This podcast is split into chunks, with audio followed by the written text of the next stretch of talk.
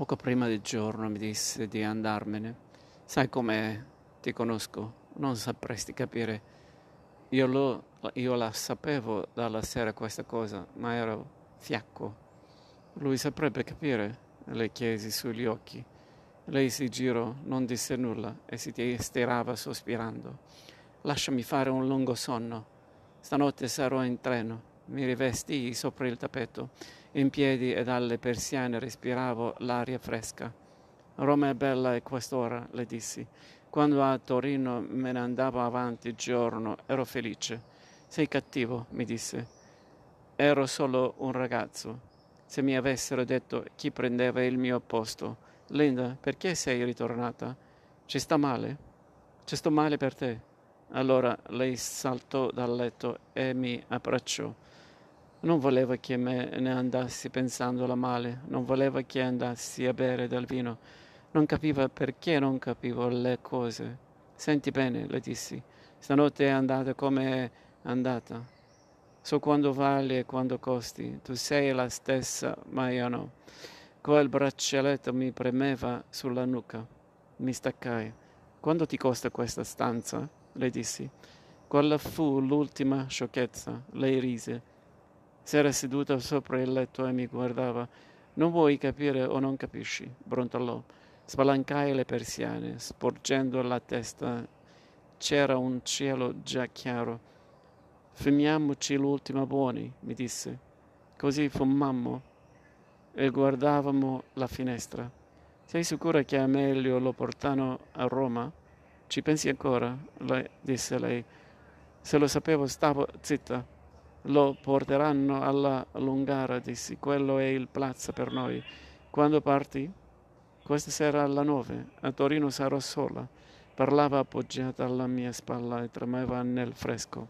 Fece la voce di chi piange e mi guardava. Se vieni a Torino, mi disse, verrai a cercarmi. Buttai la cicca e mi staccai. Serve qualcosa? Mi guardò con la faccia imbronciata. Tu non mi hai mai voluto bene, disse piano.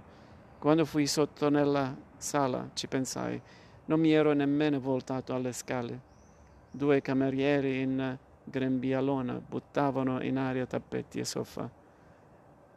Erano aperte le finestre e tutto acceso ma la luce di fuori scoloriva la falsa. Mi immaginai Lubrani stesso che dormiva.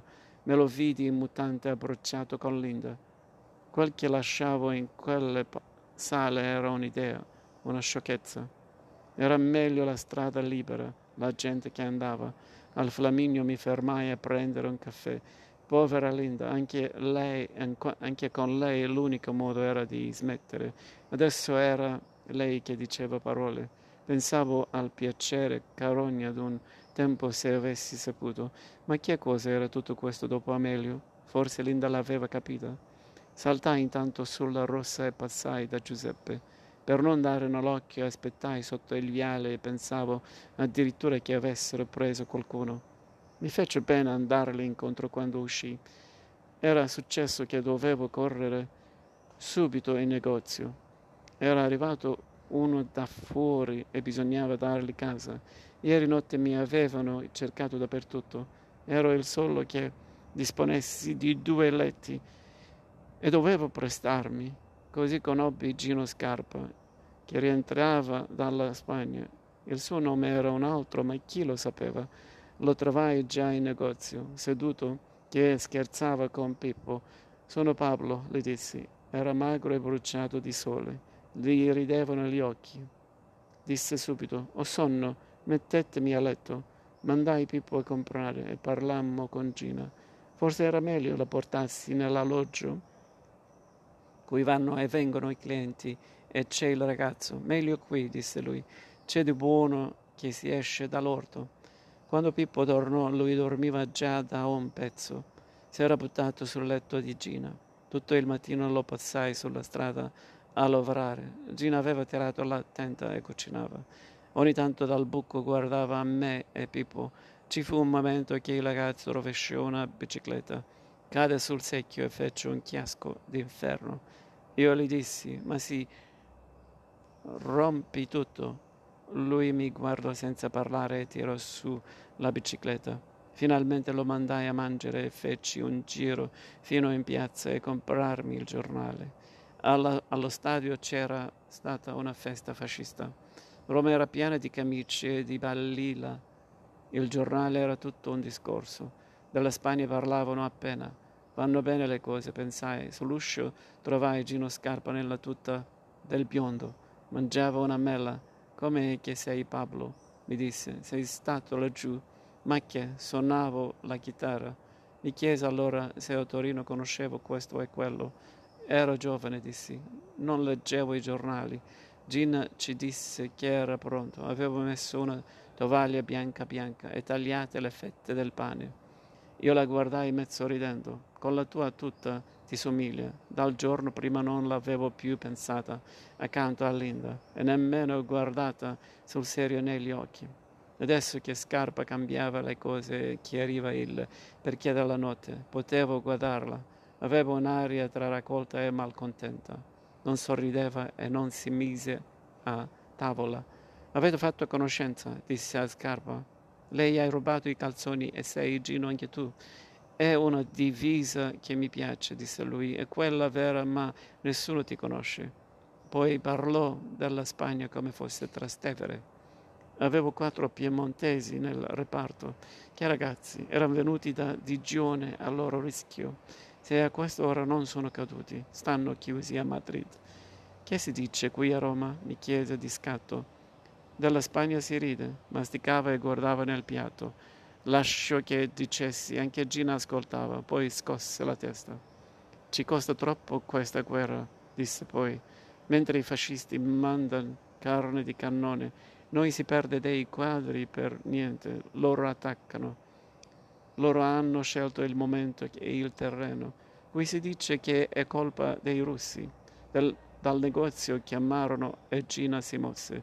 Non è niente, ci disse dietro alla tenda. A bassa voce chiesi a Scarpa se sapeva di Torino. Dissi il nome di Amelio e che stava in un letto. Non sapeva e a quel tempo era in Spagna.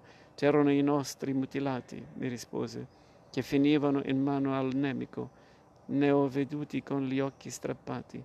Gina rientrò e con lei Giuseppe, che ci disse salute e rimase a guardarci. Dopo un momento Scarpa smise di parlare.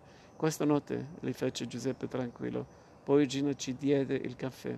Quel tuo amico, fa Scarpa, non hai chiesto ai compagni di qui?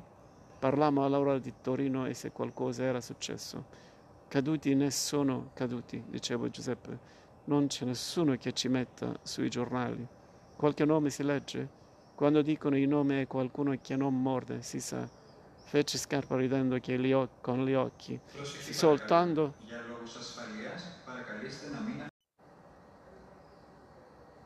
Soltanto se nessuno ne parla è dei nostri. Quella faccia bruciata era proprio da Spagna e non c'era vissuto che nei mesi della guerra. Fece caso che gli occhi di Gina somigliavano ai suoi. Gina era chiusa ma il calore era lo stesso. Né Giuseppe né Scarpa sembravano accorgersi che lei ci sentisse. A un certo punto richiamarono e Gina rientrò nel negozio. Noi parlavamo come prima, ero il solo dei tre che pensasse alla tuta. Questa notte mi disse Giuseppe, si voleva riunirci da te, ma per qualcuno è fuori mano. Mi spiegò dove Scarpa doveva trovarsi e di fare attenzione. Mi toccava montare la guardia. Prendi magari la chitarra è sempre buona. Poi si alzò per andarsene, passati loro dalla tenda. Passai io e nel negozio vedo Linda che aspettava. Linda e Gina si guardavano aspettando qualcosa. Era seduto su una cassa e non si alzò, mi disse ciao. Poi mi fece un sorriso maligno e aspettò che parlassi. Disturbo, mi disse alla fine, non parti stasera. Sta buono, ho voluto vedere la ditta. Giuseppe disse, siamo intesi e se ne andò. Sentì che Scarpa mi guardava divertito. Gina era sempre in faccia a Linda e non fiatava. Ci è voluto Caroletto mi dirmi la, dirmi la strada. Mi dispiaceva non poterti salutare. Qui si lavora notte e giorno, a quanto vedo. Si alzò in piedi e ci disse: Pablo è sempre lo stesso, vuole che porti i suoi saluti ai torinesi e non lo dice, sono stupido a farlo. Non ha bisogno di nessuno, ma gli servono tutti. Disse l'ultima frase con la voce di una, un'altra. Scarpa mi disse, tu hai da fare. Noi andiamo, ma fu allora che Linda si mise a gridare e rideva e non era più lei. Non ci sono segreti con Pablo, si sa, è un ragazzaccio che ha bisogno della mamma. Qui lo sappiamo almeno in tre. Senza frutta, padrone, levargli la frutta quando ha fatto i capricci. È questo che avevi da dirmi. Le chiesi cattivo. Ogni cosa era vera. Diedi un'occhiata a Gina. Si ridesse anche lei, ma la vidi raccolta e intontita. È furente, bastò per calmarmi. Dissi a Scarpa, lascia che la parlò un momento. Linda mi disse, non occorre, me ne vado, poi ridendo, volevo soltanto sapere chi sei. Si fermò sulla porta, ci guardò tutti quanti. Però potevi trattare meglio una tua amica. Sembra di entrare all'osteria in quanto a questa casa. Sentì Gina raccogliersi e dire perché quel che aveva da dirle gliel'ha detto stanotte. Linda disse, se tutti permettono, voglio parlarti. Non c'è bisogno, puoi parlare in faccia a tutti. Allora Linda scosse il capo e mi guardò. Levò la mano e saltò fuori. Era andata. Ultima cosa, avevo visto il braccialetto. Scarpo non c'era, era tornato nella stanza. Gina appoggiata al banco non parlava. Non mi guardò, guardò con quegli occhi la porta e la strada. Mi dispiace per gli altri, dissi, dissi brusco. Gina disse, se torna l'ammazzo. Tutti e due fissavano la porta. Le sai queste cose, le dissi, non c'è niente di nuovo, c'è soltanto che vali di più se ritorna l'amazzo. Non la toccai, non le parlai con, per consolarla. C'è da fare, dissi, tutto questo è finito.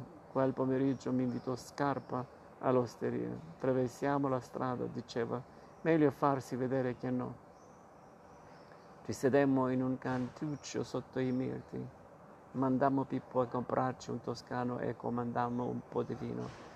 Con questa storia lui diceva, vivi al chiuso e poi viaggi e poi corri, ma anche posso allungare le gambe e pigliarmi una festa. Mi parlò di una voglia che aveva, buttarsi in compagnia, a levare i maiali, non muoversi più. Il male è che quando mi fermo c'è sempre la guerra, o degli altri o la nostra, c'è sempre. Una volta la casa l'avevo passato.